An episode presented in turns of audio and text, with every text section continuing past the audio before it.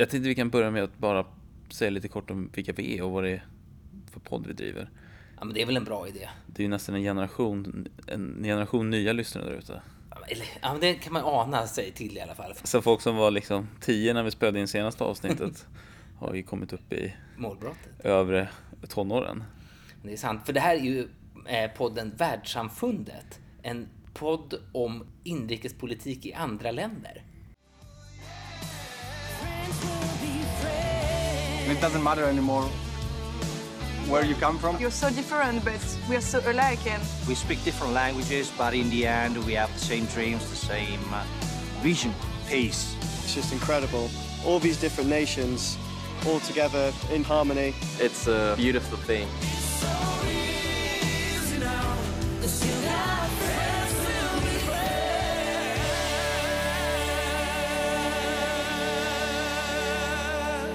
Vote for friendship.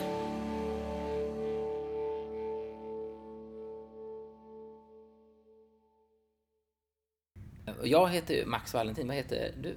Jonas Kiesling. Hej Jonas. Hej Max. Det här är ju liksom ett, liksom ett nystartsprogram. Mm. Väldigt kul att vara tillbaks. Mm. Också tillbaka i Stockholm bägge två. Jag bodde ju länge i Storbritannien. Det hoppas vi får bra input till podden från. Ja, den är lite rostig min, min input, men den, ja, den är några månader gammal. Men, men hur som helst, det är kul att vara tillbaka i stan och spela in under samma tak. Ja, jag håller med. Det är skönt att sitta i samma rum. Vi tänkte det här äh, återstartsavsnittet uppmärksamma liksom en verkligt demokratisk höjdpunkt som har skett i år. Och det var ju då veckan som avslutades söndag den 26 maj med EU-parlamentsval i de flesta av länderna. Några hade ju någon dag innan. Men den veckan krönte ju också det indiska presidentvalet. Eller parlamentsvalet var det. Ja, indisk politik är krångligt. Men i alla fall, det engagerade många människor. De hade 900 miljoner röstberättigade. Varav 67 procent gick till valurnorna. Ja, det är ju väldigt imponerande får man säga. Alltså det är ju, det är ju nästan, nästan dubbla EU-valet och högre valdeltagande. För EU-valet var 400 miljoner röstberättigade. Just det, så 1,3 miljarder människor hade möjlighet att rösta och drygt hälften gjorde så. Ja, det är coolt. Men hur gick det i Indien då? En sak som jag, jag tänker på när man tittar på de här indiska kartorna och sådär, det är ju hur otroligt eh, krångligt hela deras valsystem är indelat i de här massa olika regioner och de har sju olika valtillfällen under två månader när folk går och väljer. Två miljoner poliser som övervakar det här och åker runt i landet. Och några trodde ju att det skulle bli återgång till kongresspartiet, skulle dominera igen. Det pratades om att en arvtagare i Gandhi-familjen skulle tillbaka i toppen. Men så blev det ju inte, utan den sittande eh, presidenten Modi gjorde en slam dunk seger. Just det. Så han eh, var 30-37 procent tror jag. Medan eh, Gandhi Gandhi-familjen då, kongress, kongresspartiet, fick ju en knappa 20. Men det, man ska också tänka på att Indien har ju sån här um, de har ju samma system som Storbritannien. Det vill säga de har enmansvalkretsar. enmansvalkretsar, ja, vilket gjorde att de här 37 procenten som BJP fick, fick de ju ganska bra utdelning för. De drog in 303 eh, platser i parlamentet, 303 utav då 543 som stod på spel. Så de fick ju mer än hälften av parlamentet. Medan eh, kongressens knappa 20 gav dem bara 52 platser. Och att jämföra då med det lilla nystartade partiet DMK, vars partiledare har ett mycket spännande efternamn. Vet du vad han heter i efternamn? Nej, ingen aning. Stalin. Wow. Eh, De hade 2,26 procent, vilket ju låter väldigt lite. Jaha. Men 23 parlamentariker fick de för det. Wow. Okej, så de hade liksom lyckats på något sätt mobilisera i vissa i i strategiska valkretsar. Just de hade en geografisk mobilisering. Det kan ju jämföras med, eh, med skotska eh, S&P i Storbritannien som också är liksom geografiskt väldigt väl placerade. Då kan man ju då kan man få ganska bra utdelning för det, även en totalt sett liten andel röster. Men så vi kan föreställa oss att Modi fick ju väldigt mycket stöd för sin, den politik han har fört här tidigare. Som har varit hyfsat så framtidsorienterad och i alla fall till synes varit att öppna upp landet för externa investeringar och driva rymdprogram och så vidare. Så det här kommer att fortsätta. Men även lite sådana här läskiga saker, att man är liksom hård mot minoriteter och ogillar liksom de muslimska grupperna i landet. Ja, det är ju precis, det är ju ett hindu-nationalistiskt parti så att det är väl, man får gissa att de kommer att driva på med de, med de grejerna.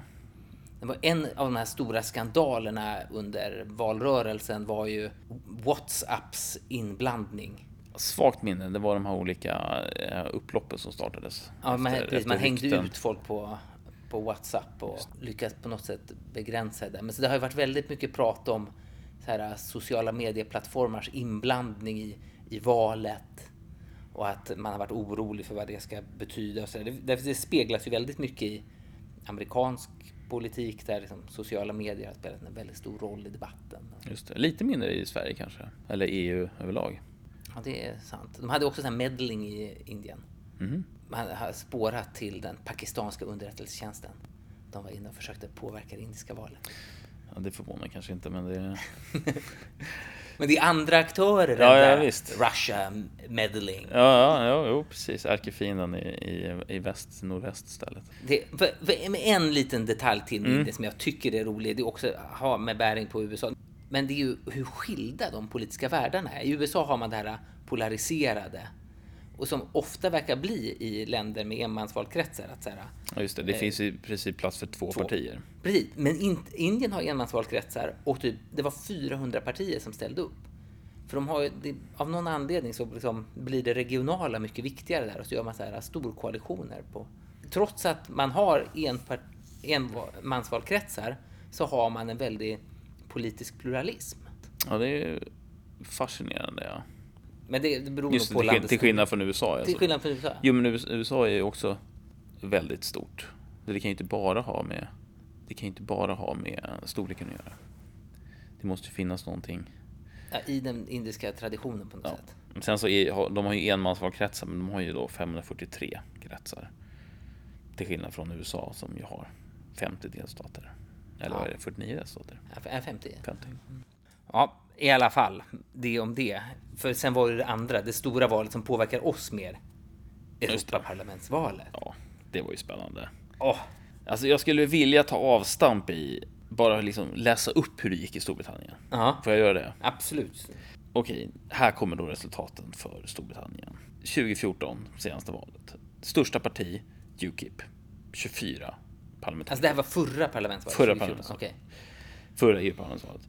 Nu kan man säga Ukip leddes ju då av Nadia Farage som avgick eh, i samband med Brexit-omröstningen för ett par år sedan.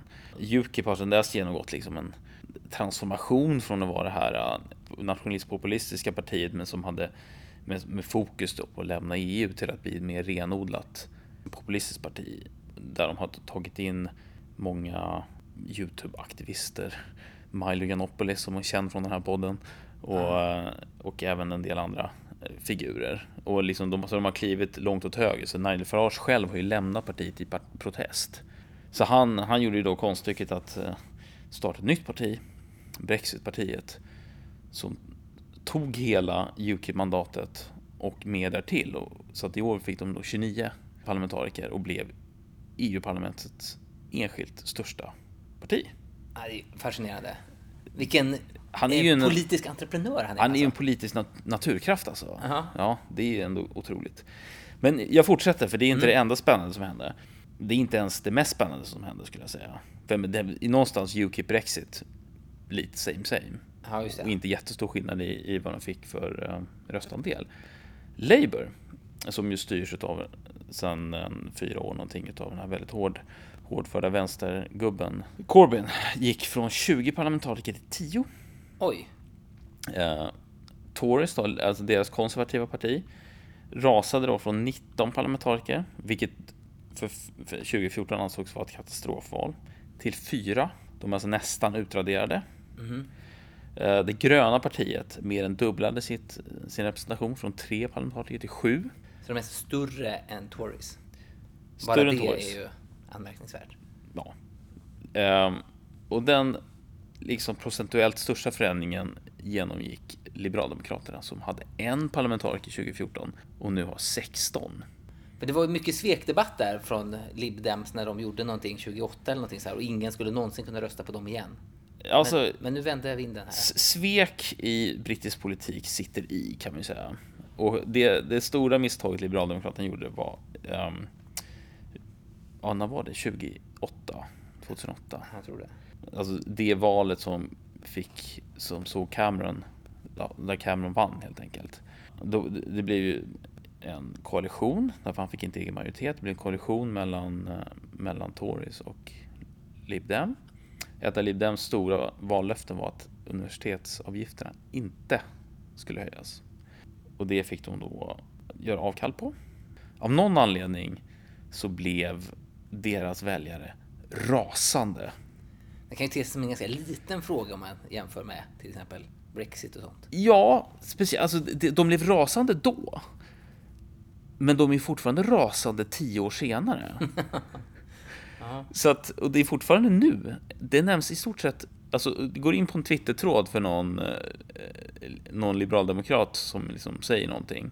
Så kommer du se garanterat ett antal tweets. Du ska bara vara tyst för ni höjde eh, universitetskostnaderna. Och då kan vi då se på vilka löften de andra partierna har svikit. Som vi kan tycka är större. Men Labour gick, in i, eh, gick med i Irakkriget under vad som visade sig vara liksom falska skälen de angav visade sig inte stämma. Tories har ju dragit igång hela Brexit som är väldigt impopulärt bland stora kretsar och så vidare. Men det satt i. Det satt väldigt långt inne. Det tog lång tid. De nästan utraderades ur parlamentet. Hade ett väldigt svagt eh, val då sist, 2014. Men nu har någonting hänt då. Så någonting kring årsskiftet 2018-2019 så om man ser på opinionsmätningarna både för EU-valet men även för eh, parlamentsvalet så har Tories börjat dyka, Labour börjat dyka, Lib Dems börjat stiga, de gröna börjat stiga och Brexitpartiet börjat stiga. Så det är en ny politisk karta i Storbritannien. Ja. Och då ställer man sig lite frågan så här. Givetvis Storbritannien är väldigt speciellt. Du har ju Brexit. Men är det här, kan man spegla det här i något större, liksom, är det här bara en återspegling utav, utav trender vi kan se i resten av Europa? Eller är det här bara en konsekvens av Brexit? Ja, jag såg någon statistik bara för att eh, vika ut där lite grann. Att det är ju faktiskt inte britterna som är mest kritiska mot EU om man tittar i hela EU, utan det är faktiskt grekerna. Britterna är näst mest kritiska. Okej, och vad, vad har vi för liksom, vad är det för siffror? 37 procent av grekerna är liksom positivt inställda till EU. Medan 48 procent av britterna är på något sätt har någon form av halvpositiv bild i alla fall. Så det här är ju glidande skala förstås. Och det land som har mest eh, positiv syn på EU är ett land som kanske överraskar lite grann, men Polen. Ja, det är ju spännande med tanke på att deras regeringsparti är ju känt EU-kritiska i sin hållning. Ja, och jag vet inte om det vad som har hänt där, för det finns ju en väldigt stark polsk-brittisk axel.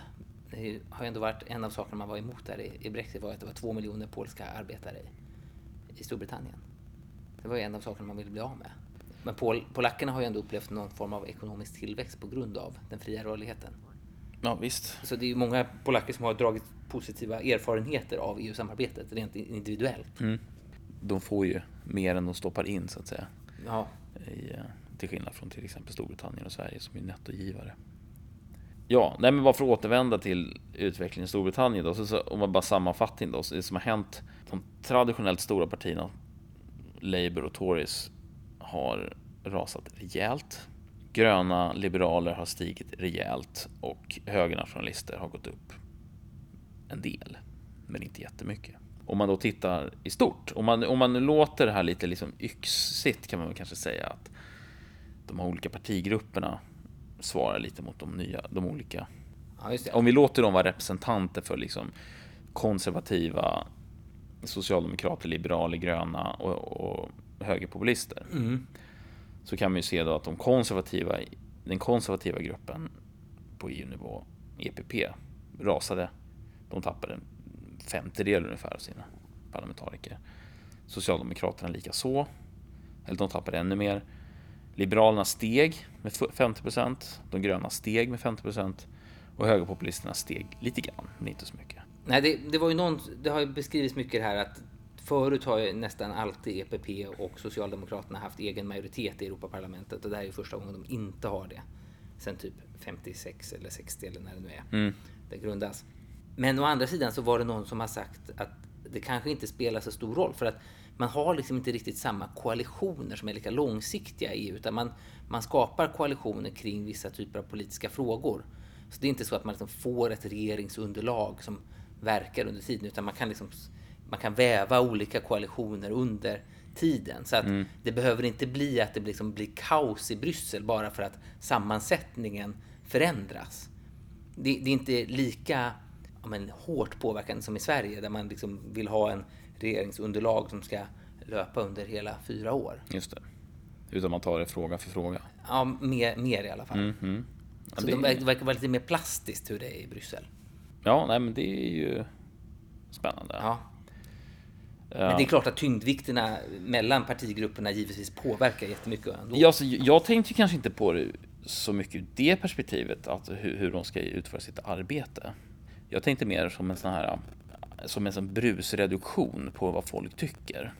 För att om man tänker på stora politiska val så är det alltid väldigt svårt att förstå vad, det är svårt att särskilja vad som har att göra med allmänna trender i opinionen och vad som är kopplat till enskilda um, politikers karisma eller Ja, just det, partiledarens påverkan eller något Exakt. sånt. Mm. Och, och, så om man tar ett, som ett jätteval som USA så är, ju, är det ju väldigt extremt svårt att veta varför ett, en viss person vinner.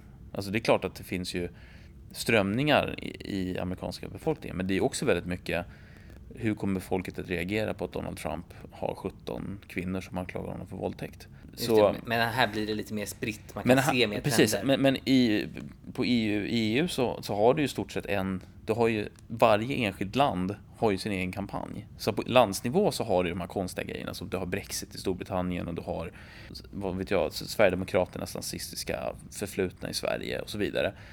Men, och de påverkar ju på, på sitt håll. Men när du aggregerar upp det så är det ju mycket av det, liksom, de enskilda faktorerna som liksom helt enkelt försvinner. För Just det påverkar åt olika håll. Så, att, så att, därför tycker jag det är spännande att se att trots då att man har den här enorma bomben som ju var liksom Brexit i brittisk politik så är det liksom inte ändå så annorlunda det som sker i Storbritannien med det som sker i resten av Europa. Vilket ju är att på något sätt så har vi nya skiljelinjer. Det här är någonting man pratar om ofta. Det finns nya skiljelinjer i politiken och de går på något sätt genom de traditionella partierna. Vilket gör partier som liksom naturligt ligger på en eller annan sida om den här linjen har då en lättare tid. Så typexemplet är Liberaldemokraterna i Storbritannien. De har ju en tydlig syn på Brexit. De är emot det. Och Brexitpartiet har en tydlig syn på Brexit. De är för det. De har en mycket lättare tid då när det äntligen börjar kicka in jämfört med Labour som är liksom 50-50. Ja, just det. Jag- En sak jag kommer att tänka på är vissa länder går ibland före och efter och det liksom påverkar Mm. varandra. För I förra Europaparlamentsvalet så var det ju en krasch för de holländska socialdemokraterna. De gick från typ någonting på 26 procent till 6 procent. Och i år så gick de kanske då upp, nu har jag inte siffrorna framför mig, men från till kanske 16 procent. Och man pratade om att säga, åh, det var en socialistisk våg i Holland. Men det är ju verkligen en ganska kort minne det ska vara. För nu gick ju ändå socialdemokratiska gruppen som helhet ner. Just det. Eh, Så att Så man kan ju prata om någon form av mean reversion, att om, det, om, det, om du ser en krasch ett, ett val så är det ganska troligt att just i det landet kommer det partiet att återhämta sig nästa val eller tvärtom, om du har ett raketval så kommer du antagligen tappa lite. Ja. Lite som, som Miljöpartiet i Sverige gick ju bak, backade ju. Men Jag tror att man hade ett ganska bra resultat beroende på hur man vill se på det. Eh, Ja, det är ju bra jämfört med vad de låg i opinionsmätningarna tidigare. Det är bra jämfört med riksdagsvalet, men det är ju dåligt. Det är ju sämre än vad de hade för fem år sedan. Men för fem år sedan hade de ju ett fantastiskt bra val. Så i någon mening så, ja men de gröna går ju framåt. Men enskilda partier kommer fortfarande gå upp och ner. Ja, nej, det, är, det är verkligen många länder som har den här nya politiska kartan. Också Frankrike är ju väldigt tydligt. Frankrike är också tydligt, ja med Macron. Ja. Och Republikanerna är också nästan till utraderade. Ja. Som man tänker sig är ett så här stort konservativt parti som borde kunna mobilisera bättre. Just det, de är helt ätits upp av vad de nu heter, Rassemblement National eller något sånt där. Det har också tagit upp av många. Det var ju, alla lyckades ju beskriva sig som vinnare i det här partiet, tycker jag var. I det här valet. Ja, alltså i Sverige eller på europeisk I, nivå? i, I europeisk nivå. Ja. Så här, hon, Marine Le Pen, fick några, eller en mandat mer än La République en Marche. De fick 22 mandat och Macrons parti 21 mandat och så här, åh, det var en stor seger. Men egentligen så var det liksom då egentligen ingen speciell tillväxt alls där, utan det var en ganska marginell ökning. Men det kanske var en symboliskt viktig seger, jag vet. Ja, jag är ju väldigt skeptisk till de här symboliska resultaten. Att det var mycket prat om det när man följde valvakan på, på Sveriges Radio. Och att det var mycket prat om, eller nej, på Sveriges Television, att de pratade väldigt mycket om symbolvärdet av att vara största parti. Eller, det är ju faktiskt inte så relevant, utan det, det handlar väl om hur många människor som stödjer de enskilda partierna. Ja, det det. Om det är liksom 0,1 procent mer eller mindre, det är ju bara betydelsefullt om man väljer president eller om man ligger precis på 50 procent.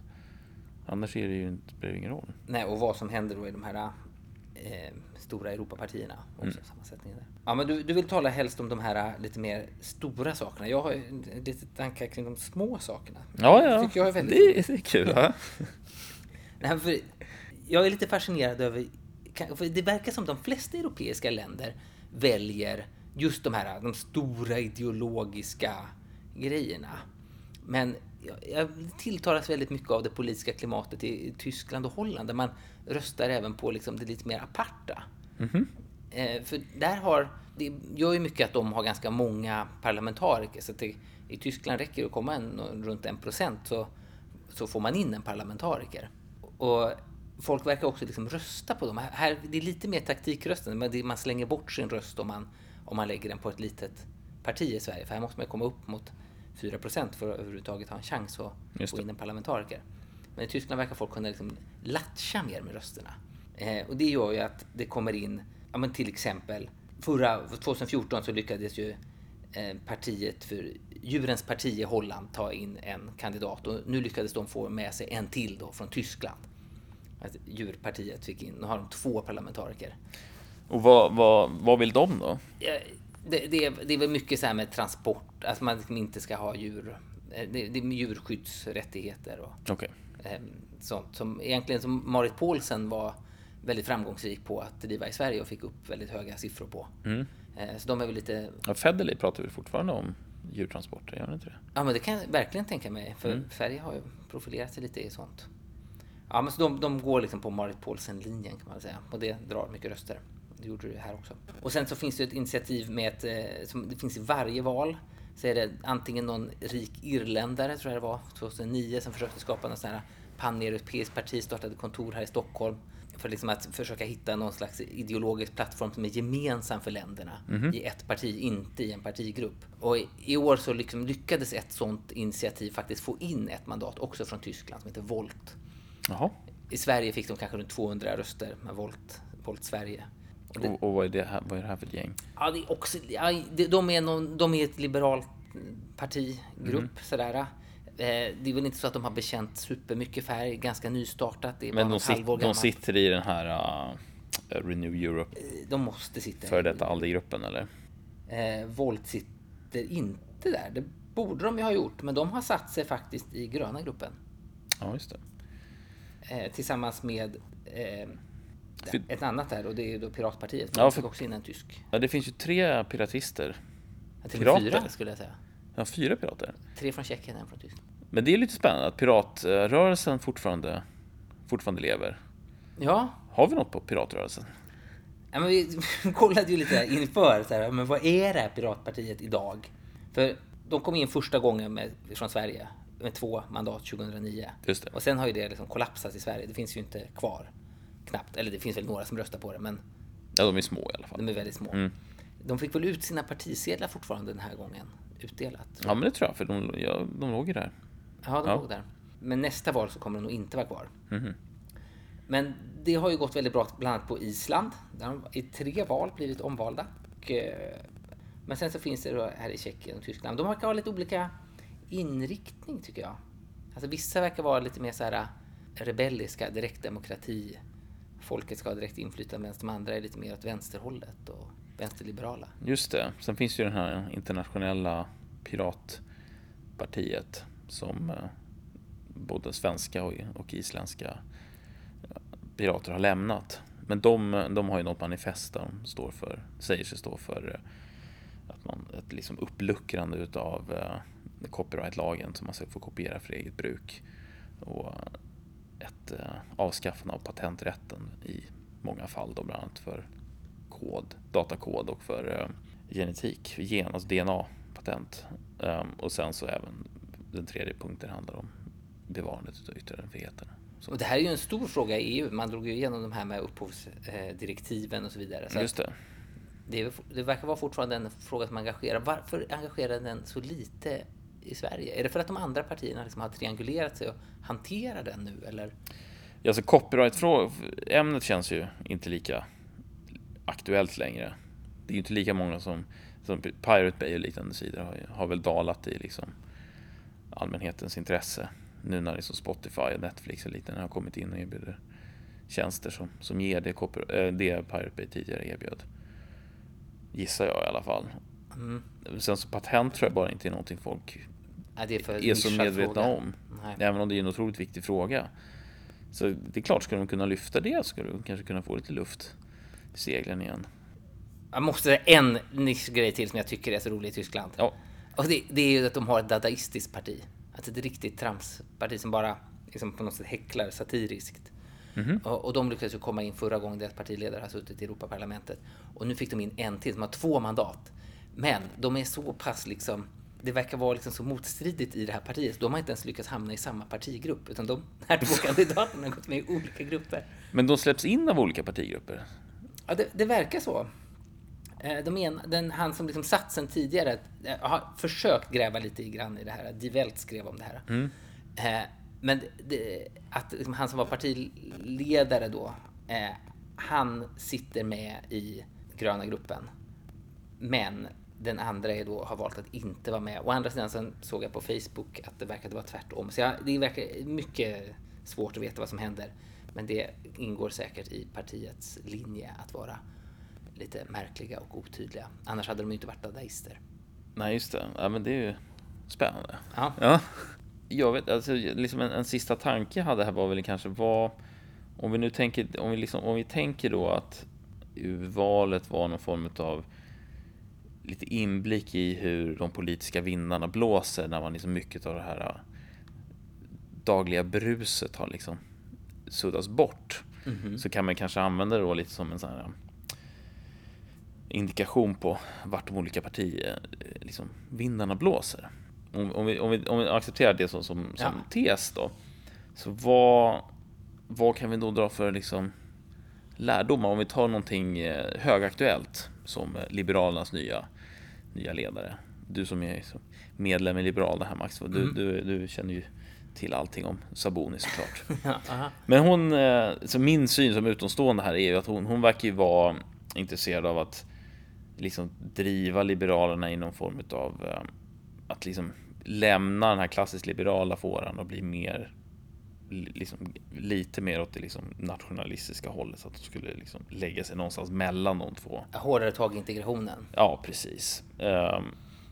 Alltså, jag tänker mig att det är svårt att veta. Eh, för att liksom, det är inte så att Saboni tydligt har satt ner en fot, utan min upplevelse är att hon har sagt många saker. Och att eh, det, nu var det ju, när vi spelar in här så var det ju igår, det var Liberalernas dag och hennes första, på, i Almedalen, det första utspelet. Och det enda liksom, utspel som gjordes var ju egentligen på hållbarhetsområdet. Att skapa incitament för eldrivna lastfordon. Eh, okay. Så det är ju en dragning åt det gröna då, att försöka positionera sig där. Och liksom ta Just det. Ja, men okej, så om vi, tänker oss, om vi då tänker oss då att det finns två framtida Sabonis. Ja, vi vet, precis, det är det jag menar. Vi ja. har ingen aning. Vi vet, vi vet ju inte vilken Saboni vi har fått. Um, och den ena Sabonin kommer försöka lägga sig mer åt det grönliberala hållet och den andra kommer lägga sig mer i det nationalistliberala hållet. Mm. Var, liksom, var ser vi någon form av liksom, politiskt momentum? Och om man bara liksom en snabb okulär besiktning utav liksom de här resultaten som jag, som jag gick igenom så, så är ju gröna och liberaler är ju på frammarsch i Europa. Och det, det är ju liksom en 50-60% i ökning utav deras sammanlagda partigruppsandel. Medan, medan de högernationalisterna, de står ju lite mer och stampar alltså. Och det, det, visst, man kan ju de, de gick ju upp något, men liksom Brexitpartiet som ju inte är med i någon av de här nationalistiska grupperna kan man ju nästan faktiskt se som en... Där har ju Nigel Farage tonat ner det nationalistiska, det liksom högernationalistiska budskapet och blivit ett mer renodlat enfrågeparti. Mm. Eh, Just för att kunna locka över väljare som tidigare inte ville rösta på Ukip därför att de såg som lite Ja, för... det, nu kunde man manifestera sin åsikt tydligt här. Exakt. 31 oktober gäller. Exakt. Och, och han har ju valt också att stå, stå utanför de olika partigrupperingarna. I. På, på liksom så sätt, liksom ser man det så kan man väl tänka sig, ja men Men det då här, finns det här, lite mera, det finns ju lite mer svung så att säga åt det gröna hållet än vad det gör åt Plus att om man ser att den här naturliga skiljelinjen går precis emellan nationalisterna och liberalerna Mm. så är det kanske inte så smart att försöka lägga sig över den. För då kommer man ju att få det problemet som de traditionella högerpartierna och Socialdemokraterna brottas med. Ja, just det. Men vi, om vi tänker på den här populära eh, Galtan Mm. så ligger svunget på gall just nu i de här. Är det inte så du? Nej, det är väl det är kanske det jag försöker säga. Egentligen är väl det, det jag säger att man får, man får välja sida. Man får antingen gall eller tann. Mm. Men om man lägger sig över så att man lägger sig med en fot i gall och en fot i tann, vilket ju mer vad so- so- socialdemokrater och, och konservativa partier har gjort, Ja. så riskerar man att liksom brytas isär nu då. Därför att du ser, lite som tidigare har vi sett en tidigare liksom dragning isär av vänster-högerskalan. ja. Och det är där man måste liksom lite grann, alliansen eller Men så om Sabuni är en duktig populist, då gör hon de som stödde henne nu besvikna genom att inte vara hård i integrationen, utan istället gå mot en liksom mer så här grön internationalistisk eh, framtidsvärld. Så då gör hon sina, väl, de, sina stödjare besvikna, men gör partiet mer relevant. Ja, det får man väl säga. Men med den lilla liksom, brask, eh, liksom kommentaren att man kan, ju vara, man kan ju vara populist på många sätt. Man behöver ju inte vara nationalist populist. Man kan vara Nej, nej, populist vänsterpopulistisk. handlar väl bara att, att följa, inte följa den egna ideologins idé, utan följa vad, vad folk uttrycker just nu. Ja, populi- ja, jo men det gör det. Men populist handlar väl om att man, man representerar folket i opposition mot eliten. Och det kan man ju göra även som, som mil- miljö, Ja, miljöpartist eller som, som grön. Ja, nej men det var väl eh, den tanken om det. och vet du vi måste ändå flagga lite grann för att en av sakerna vi tänker så här, det här skulle vara intressant att titta på. Det är ju att blicka tillbaka på några av de gamla poddarna vi gjorde. Med vissa, där vi för, förutspådde olika saker och ting. Eh, Så vi har ju bland annat liksom en sak som var extremt stor när vi gjorde poddar förra gången. Var ju då pigländerna. Eller pigländerna. Portugal, Irland, Grekland och vad hände där? Och vi tänkte att vi kunde återbesöka dem. Säga, vad hände sen? Just det, pigg idag. Pigg idag, hur pigga är pigg? Ja. Kul, så det här är lite flaggning för, för nästa program kanske? Ja, men jag tänker det. Ja, Ja, men då säger vi så här att vi tänker oss att kanske nästa podd kommer ut om sådär två, tre veckor. just det. För att det är ju kanske, det är lite poddtorka som gäller här va? Ja, Och när man tröttnar på de här jäkla sommar... så vi vill eh, försörja dina öron. Precis, precis. Och när man tröttnar på de här jäkla sommarpratarna. Kan man få lite datadriven inrikespolitik i andra länder. Precis. Okej. Ja men det var bra, kul att ni lyssnade. Tack så mycket. Okej.